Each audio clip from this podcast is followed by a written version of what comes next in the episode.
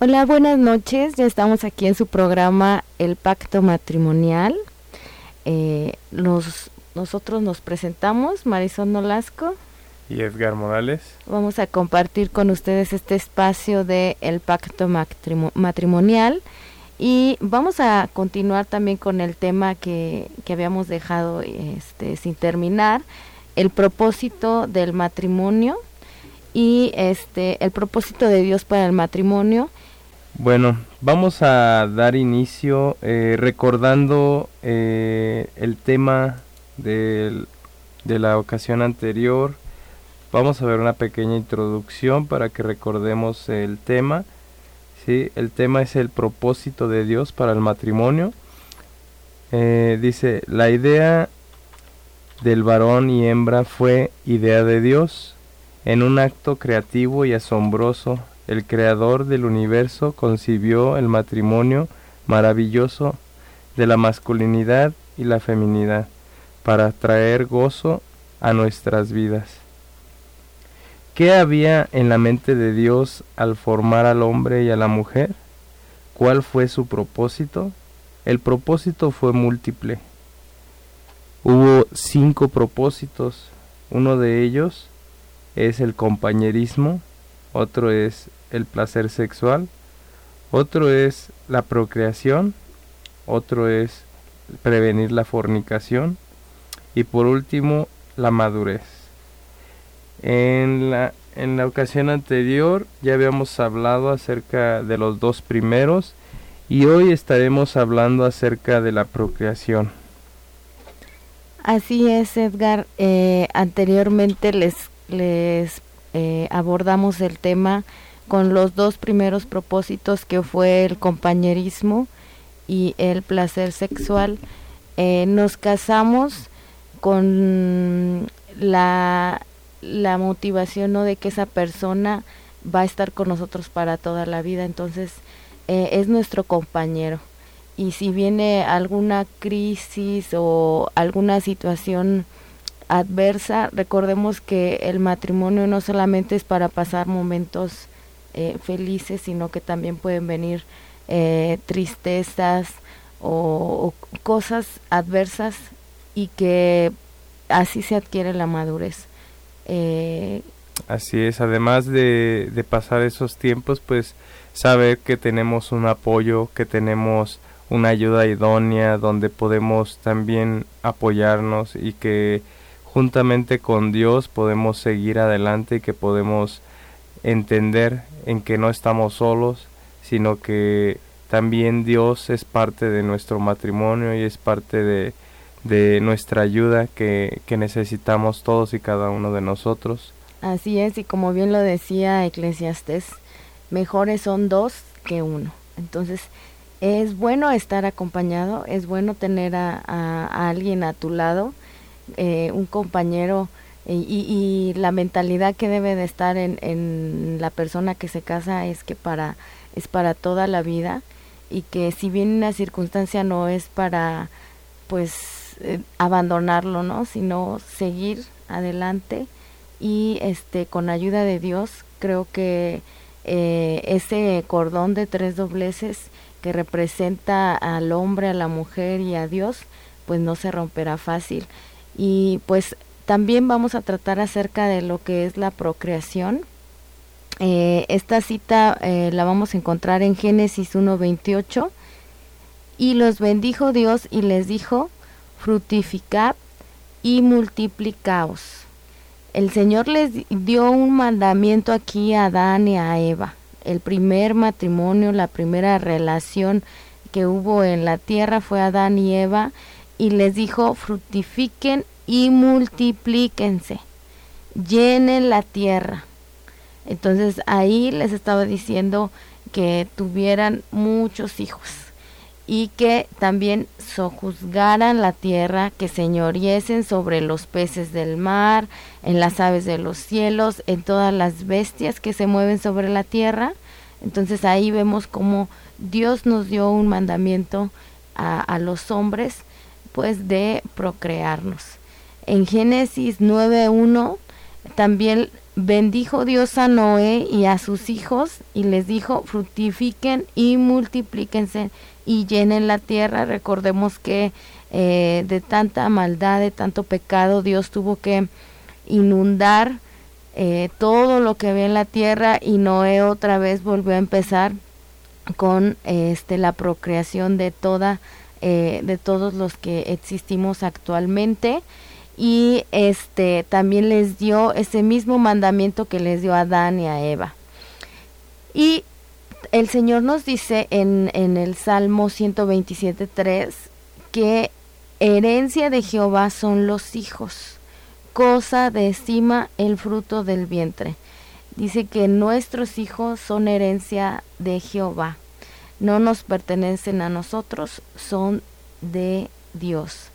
Y aquí es importante hacer una remarcar que, que si tenemos hijos, yo creo que son hijos para obediencia a Dios y que es un trabajo arduo como padres en que nosotros como creyentes o las personas que tal vez no no mm, no son creyentes verdad pero que hagamos hijos de bien que nos preocupemos por hacer hijos de bien hijos de Dios y que hagan las cosas bien aquí el Señor nos dice que son de él no son de nosotros y eh, hay tres tres eh, cosas por las cuales tenemos que planear los hijos. Eh, si bien no hay una cita tan clara en la palabra de Dios de planificar una familia, pero tenemos una cita en Lucas 14, 28 que nos dice, porque ¿quién de vosotros queriendo edificar una torre no se sienta primero y calcula los gastos a ver si tiene lo que necesita para acabarla. Cuando nosotros estamos planeando un proyecto, ya sea un negocio o cuando queremos edificar una casa, nosotros primero vemos qué recursos tenemos, eh, cuánto es lo que se va a gastar, qué material. Supongamos una casa, ya ves el diseño, eh, los, los materiales y si tú tienes el dinero suficiente para edificar esa casa.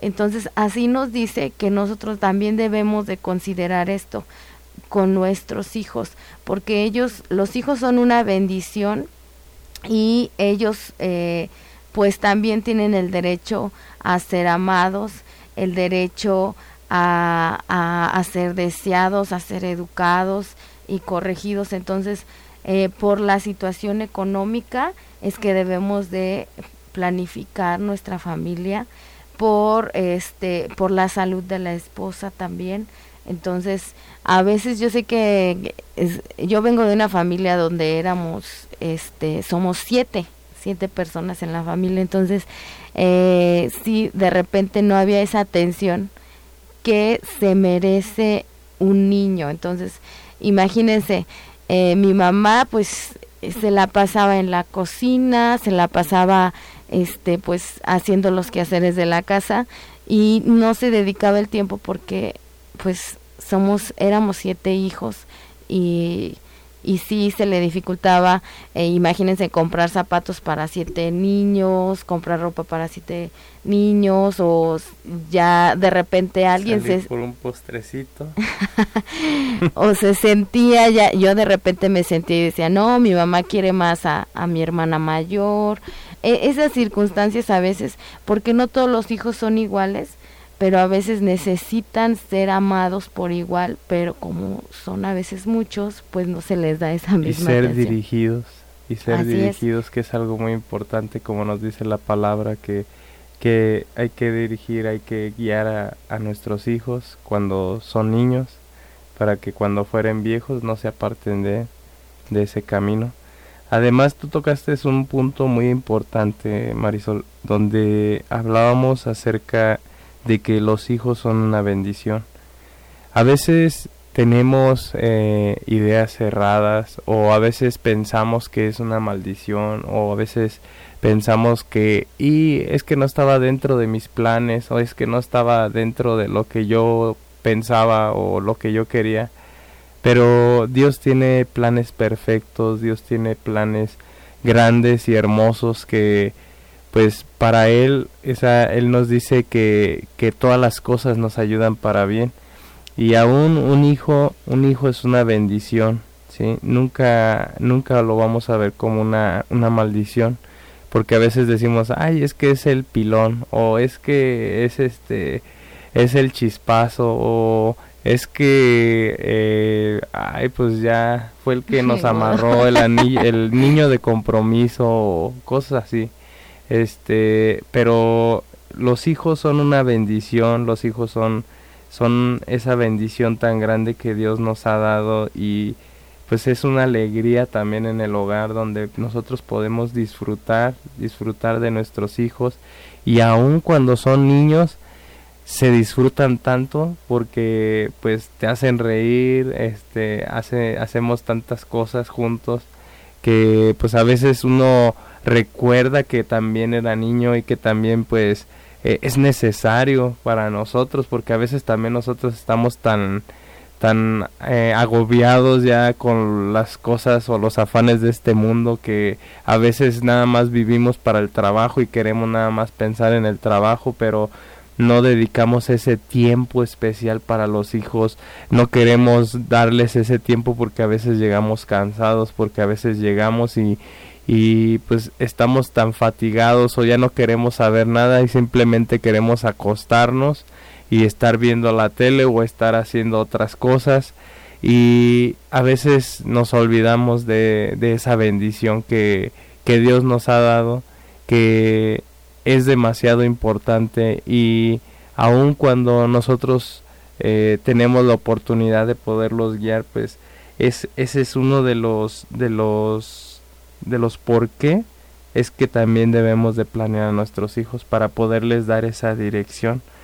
Podemos ver también en, pues en Lucas cómo es que nos dice acerca de de, de, de que debemos de planificar porque pues cómo nos vamos a, a, poner a construir una una torre si no sabemos cuánto cuánto tenemos si tenemos las varillas si tenemos los eh, no sé, el concreto, lo, lo, que vamos a utilizar, la mano de obra, el dinero, este, entonces así es como nosotros debemos también de, ir, ir viendo todo esto. Este es el tercer propósito del matrimonio.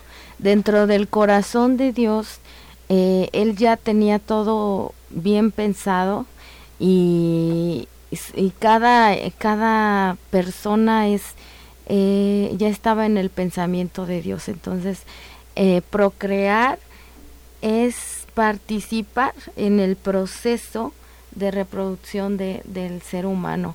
Entonces, eh, Dios nos, les dio este mandamiento y, y yo creo que a veces también ahorita en la actualidad los matrimonios también ya le temen a, a tener hijos, quizá por la inseguridad o por la inestabilidad económica, pero eh, pues también Dios eh, es uno de sus propósitos, ¿no? El que el que tengan hijos y que pues que puedan eh, ser hijos que pues ayuden a la sociedad, ¿no? Que tengan valores y que nosotros como padres les pongamos los principios, los valores necesarios para que sean ciudadanos eh, buenos y pues podamos ayudar un poquito a todo lo que está pasando ahorita en la actualidad del mundo.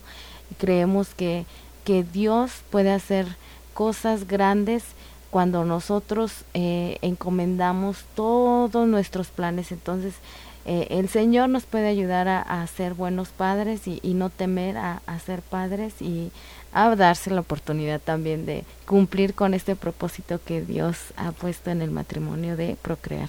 Así es, y pues algo muy importante también pues es de que no, no nacemos eh, conociendo cómo guiar a, a, nuestros hijos, sino que también vamos aprendiendo, a lo mejor con el primer hijo tuvimos errores y con el que sigue estamos seguimos aprendiendo y a lo mejor en el tercero pues ya aprendimos.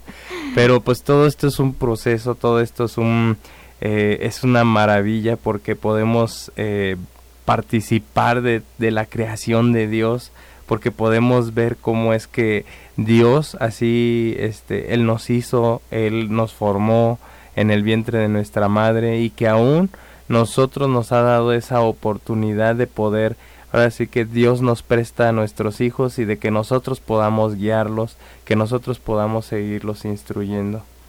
Y vamos a entrar con el cuarto propósito de Dios para el matrimonio. Entonces, este cuarto propósito es prevenir la fornicación. Y vamos a citar algunos versículos que están en la palabra. Primera de Corintios 7:2. Pero a causa de las fornicaciones, cada uno tenga a su propia mujer y cada una tenga su propio marido. Primera de Corintios 7:9. Pero si no tienen don de continencia, cásense, pues mejor es casarse que estarse quemando. Primera de Corintios 6:18 y Primera de Tesalonicenses 4:3. Eh, aquí es importante, antes de citar estas eh, dos citas que di al último, que el Señor nos dice que si nosotros no tenemos don de continencia, es mejor que nos casemos a que este, nos estemos quemando. Entonces, para eso está también eh, el matrimonio. Eh, el sexo no es malo, no Dios no lo condena, pero siempre y cuando sea dentro del matrimonio. Este, cada uno debe de tener a su propia mujer y cada uno debe de tener a, a, las mujeres, cada uno debe, cada una debe de tener a su propio marido. Eh, la palabra fornicación incluye todo tipo de pecado sexual, eh, pornografía, eh, masturbación, cualquier tipo de desviación sexual y por supuesto las relaciones sexuales con alguien que no sea el cónyuge. Entonces, a través del matrimonio y de su palabra, Dios previene el pecado sexual. Entonces, ¿por qué existe el matrimonio? Pues para evitar la fornicación, para prevenir la fornicación. El, sexo es un regalo que Dios nos provee, pero al matrimonio, dentro del matrimonio. Entonces es importante que nosotros aquí tomemos este dato porque eh, ahorita más adelante vamos a ver cómo es que eh, cuando nosotros eh, pecamos de esta forma tenemos una muerte espiritual y que nos separa a Dios y nos, nos dice que ningún fornicario, adúltero o idólatra tendrá parte con el Señor.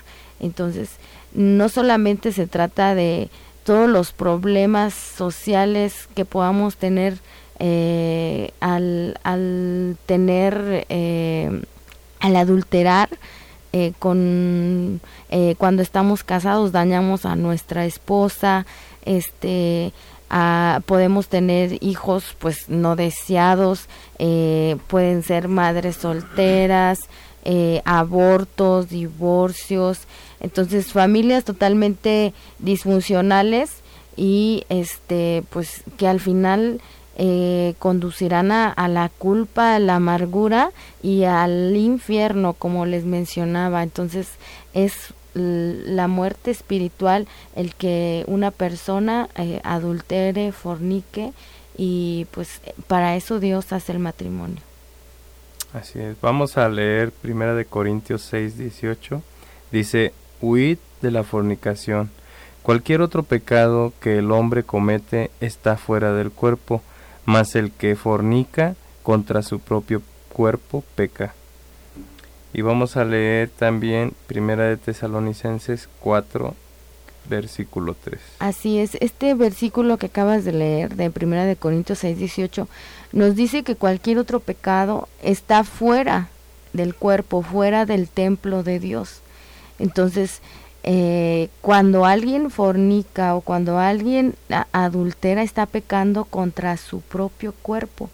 Y el cuerpo es algo tan santo para Dios es ahí donde es la casa de Dios, nuestro cuerpo es el templo del Espíritu de Dios. Entonces, cuando nosotros adulteramos, pecamos contra nuestro propio cuerpo. y es algo eh, espiritual eh, en el que si nosotros pecamos al decir una mentira, pues está fuera o al robar o a hacer otro pecado que también condena, pero que aquí nos está diciendo que huyamos porque somos el templo del Espíritu Santo. Entonces nuestro cuerpo es algo santo, es algo que debemos de, consagrar, sí, para es el templo del Espíritu Santo. Así es. Entonces, eh, aquí también es importante eh, pues que nosotros no rompamos ese pacto que ya hicimos con Dios, que no traigamos deshonra al pacto que nosotros hicimos, al compromiso que hicimos con Dios de, este pues serle fiel a, a, nuestro cónyuge. Así es. Vamos a ver primera de Tesalonicenses 4:3 dice, "Pues la voluntad de Dios es vuestra santificación, que os apartéis de la fornicación."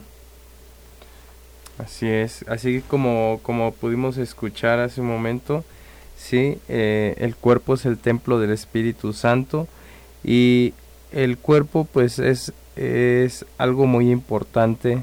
Dice, dice la palabra de Dios que no nos preocupemos por el que mata el cuerpo, sino por el que mata el espíritu.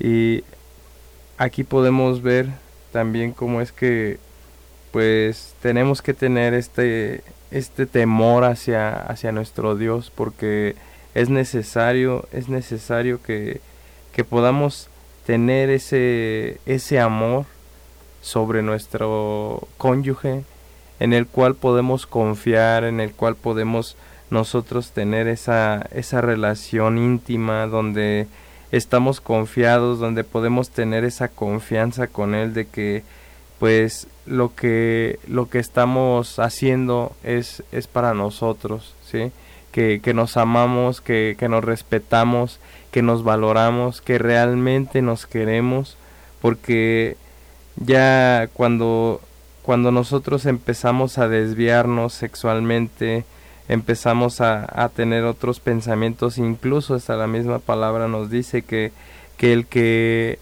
el que ve a otra mujer y la codicia ya está fornicando, ya está ya está adulterando, perdón. Y pues esto es algo muy muy importante, cómo es que Dios Dios nos nos ha dado eh, pues esta esta santidad para que en nuestro matrimonio podamos nosotros seguir esa santidad y podernos podernos instruir, podernos deleitar de esa santidad que única y exclusivamente la reservamos también para nuestro cónyuge. Así es, es es muy hermoso cuando nosotros honramos el pacto que hicimos con Dios. Eh, eso nos trae felicidad y nos guarda de muchos problemas que se pudiera traer un, adulterio. Entonces, eh, la palabra de Dios es muy sabia y, somos bienaventurados al escuchar su palabra. Entonces, honroso es el hecho sin mancilla, el que en donde, o sea, e, el, sexo es bueno, pero y es honroso siempre y cuando, cuando se dé en el matrimonio, dentro del matrimonio.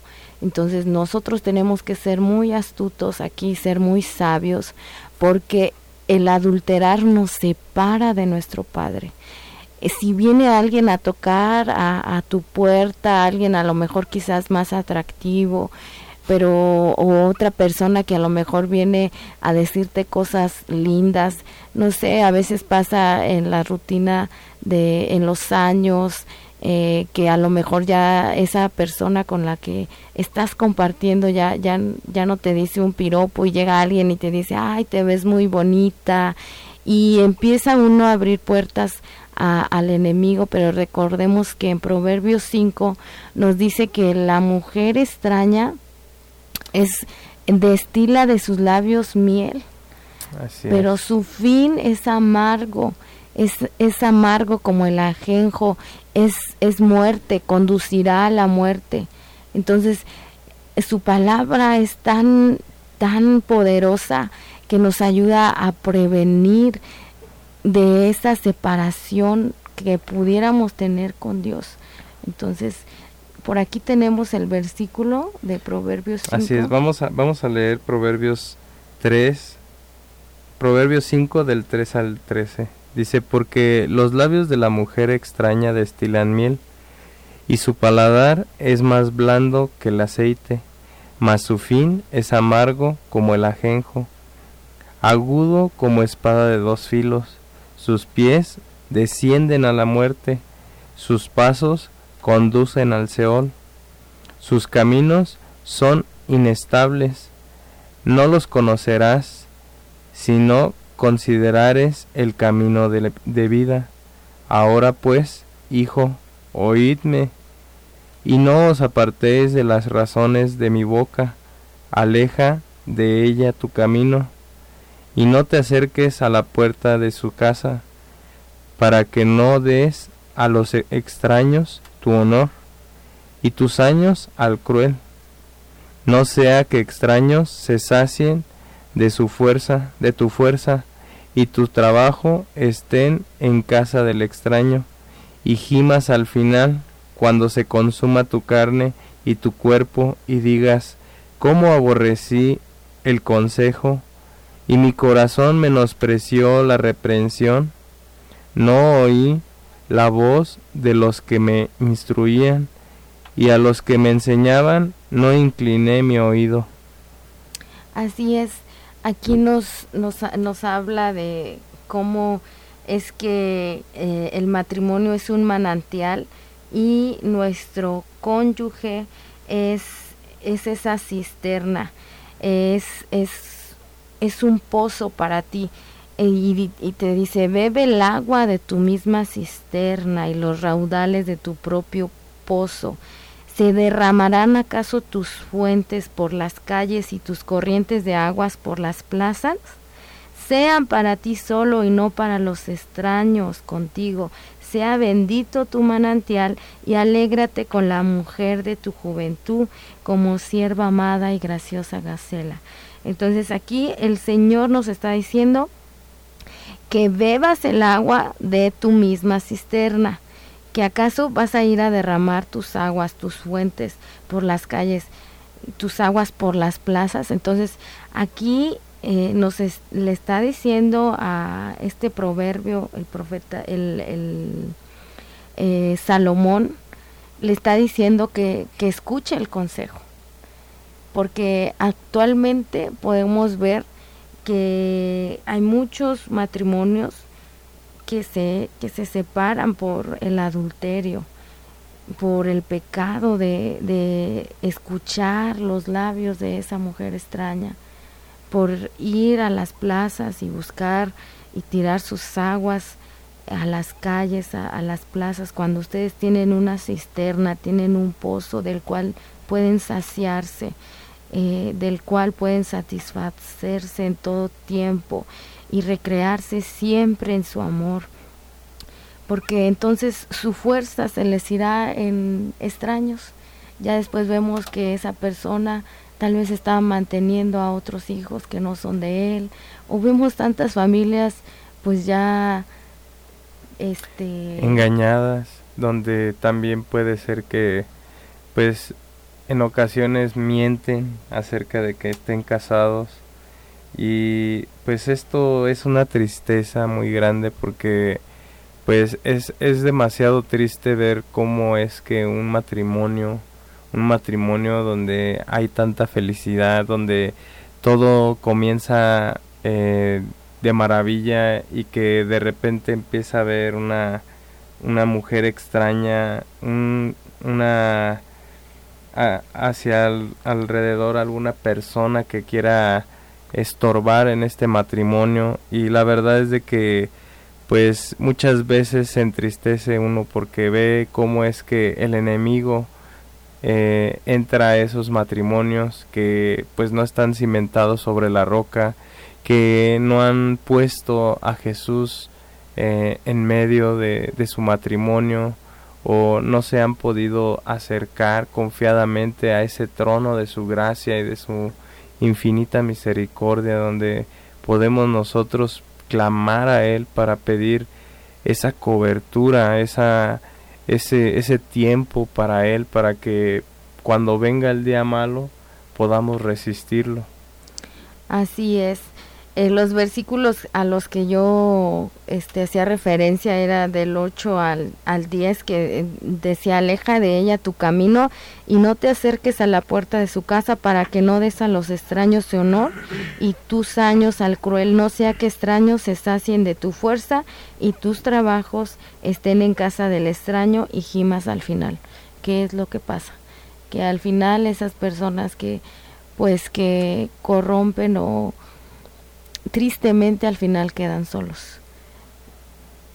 se alejan de la mujer de su pacto y, y entonces eh, rompen, destrozan corazones de sus hijos y al final están solos, están abandonados porque no supieron guardar. Y no, y no solamente afectan a, a los hijos o al cónyuge, sino que pues esto trae también mm, más, más afectación hacia llega a ver afectados hasta más de 50 personas a su alrededor donde pues ahora sí que no no se afecta únicamente al cónyuge sino se afecta a los hijos se afecta a los a los cuñados a las cuñadas a los a los tíos a la, a los padres sí hay una afectación total y todo esto es triste porque esto está lleno de egoísmo, esto está lleno de, de, deseos carnales, donde es completamente diferente a el amor, el amor que, que Dios, Dios nos ha enseñado, Dios nos ha mostrado lo que es el amor. Si nos puedes leer, Marisol, eh, Primera de Corintios 13, acerca de lo que nos habla el amor. Así es. Este, y yo también quería compartirles este versículo que su palabra nos deja bien claro, dice, porque sabéis esto en Efesios 5:5, que ningún fornicario o inmundo o avaro que es idólatra tiene herencia en el reino de Cristo y de Dios. Entonces, Dios desea nuestra santificación y desea que seamos santos, desea que, que estemos puros. Entonces, quitemos de nuestra mente todo dardo del enemigo, todo pensamiento eh, que no venga de parte de Dios y que nosotros podamos mantenernos, este, consagrarnos para Dios y que nosotros podamos tener este un matrimonio honroso, sin mancilla, en el que honremos el pacto que hicimos con Dios. Eh, aquí en Primera de Corintios 13 nos dice que el amor es sufrido, es, es benigno, el amor no tiene envidia, el amor no es jactancioso, no se envanece, no hace nada indebido, no busca lo suyo, no se irrita, no guarda rencor, no se goza de la injusticia, mas se goza de la verdad. Todo lo sufre, todo lo es que espera, todo lo soporta. El amor nunca deja de ser. Entonces aquí nos dice que el amor nunca deja de ser, siempre permanecerá. Es hasta el fin. Entonces quizás ya no haya esa chispa en nuestro matrimonio y, andamos buscando en otros lugares, tengamos cuidado. Pidamos a Dios que nos dé de este verdadero amor que está aquí en su palabra, que todo lo sufre, que todo lo espera, que no es orgulloso, es un amor que proviene de Dios y que nos ayuda a ser fieles y nos ayuda a volverle a dar esa chispa a nuestro matrimonio. El Señor nos quiere saciar, pero con la mujer de nuestro pacto, con la mujer de nuestra juventud. Así es, y como platicábamos en un principio, cuando comenzábamos en el programa, hablábamos acerca de cómo es que en este tiempo, en estos tiempos, eh, las cosas las queremos así rápido, las queremos, la tecnología nos ha hecho a que, a que todo se solucione rápido, que, que si queremos cambiar de opinión se cancele así de rápido y que no tenga ninguna repercusión. Y queremos que todo, que todo suceda a nuestro favor y al, al momento que decimos las cosas que así mismo se hagan, cuando realmente el amor es completamente contrario a todo esto, donde necesitamos de una paciencia, de un amor, de, de, ese, de, ese, de ese tiempo para poder regar ese amor, de esas palabras, de, esas, de esos tiempos para poder seguir adelante y pues que realmente Dios esté en nuestro matrimonio. Vamos a ver acerca del el quinto punto que es la madurez. Así es. De acuerdo a los principios que dimos en, la primera, en el primer programa, hablábamos de que estamos unidos, de que somos una sola carne y que el deseo de Dios es que permanezca hasta la muerte. Entonces lo que vamos a ir eh, adquiriendo al pasar de los años es madurez. Entonces este propósito de madurez es que nosotros permanezcamos juntos hasta el final, hasta que ya tengamos una edad madura, que, que cuando nosotros ya estemos en una edad ah, madura, pues nosotros nos veamos, no tal vez no sea un amor tan apasionado como al principio, pero las experiencias que vivimos juntos, como nuestras alegrías, nuestras tristezas, eh, las dificultades que, que, hayan pasado en el transcurso de, de, hemos visto matrimonios que a lo mejor cumplen hasta 60 años, eh, pero es bonito ver que realmente el matrimonio Dios lo hizo para permanecer, para durar hasta el fin, para, para llegar con esa persona con la que hiciste tu pacto hasta el fin no es algo que se rompa fácilmente cuando estamos ligados a Él, cuando estamos sujetados a Cristo podemos llegar a tener esta madurez. Y cuando tú ves a esa persona a los ojos y cuando ya al final eh, tú ya sientas que vas a entregar tu espíritu, que vas a entregar cuentas a Dios, cuando ya no sabe uno cuándo llega la muerte, pero que tú puedas ver en esa persona, en ese compañero, poderte despedir en paz de ella, mirarla a los ojos y pues ver que realmente hicieron un buen trabajo juntos, que veas a tus hijos y que no, no tengas un final eh, malo como el que leímos en Proverbios para el que se deja engañar por esa mujer extraña, sino que juntos se mantengan hasta el final y puedan sonreír los dos juntos ya cuando estén ancianos y puedan mirarse y, no, no juzgar sus defectos, sino que ya pueda ser un amor maduro que no importa el defecto que, que podamos tener, sino que el amor así tan sólido es el que, el que pasa eh, cualquier circunstancia a pesar de los años. Así es, un amor maduro quizás no no sea tan apasionado, pero siempre será un placer estar juntos y crecer juntos espiritualmente. Sobre todo esto necesitamos crecer espiritualmente para que sea Dios uniendo nuestro matrimonio y fortaleciéndolo, para que podamos conocer en todos los aspectos de la vida y sobrellevar los problemas y pruebas con la perspectiva de la experiencia que será la remuneración de haber madurado juntos, de haber estado eh, dedicándose ese, ese tiempo, de haber estado eh, con una gratificación de ese tiempo que, que puedes tú llegar a tu hogar y estar, estar tan, tan bendecido porque vas a estar vas a estar con tu esposa porque la vas a ver porque vas a vas a estar al lado de aquella mujer con la que tú te enamoraste y que, te acompañó. y que, te acompañó en los días de tu juventud. En los días buenos y en los días malos entonces no cualquier mujer eh, aguanta.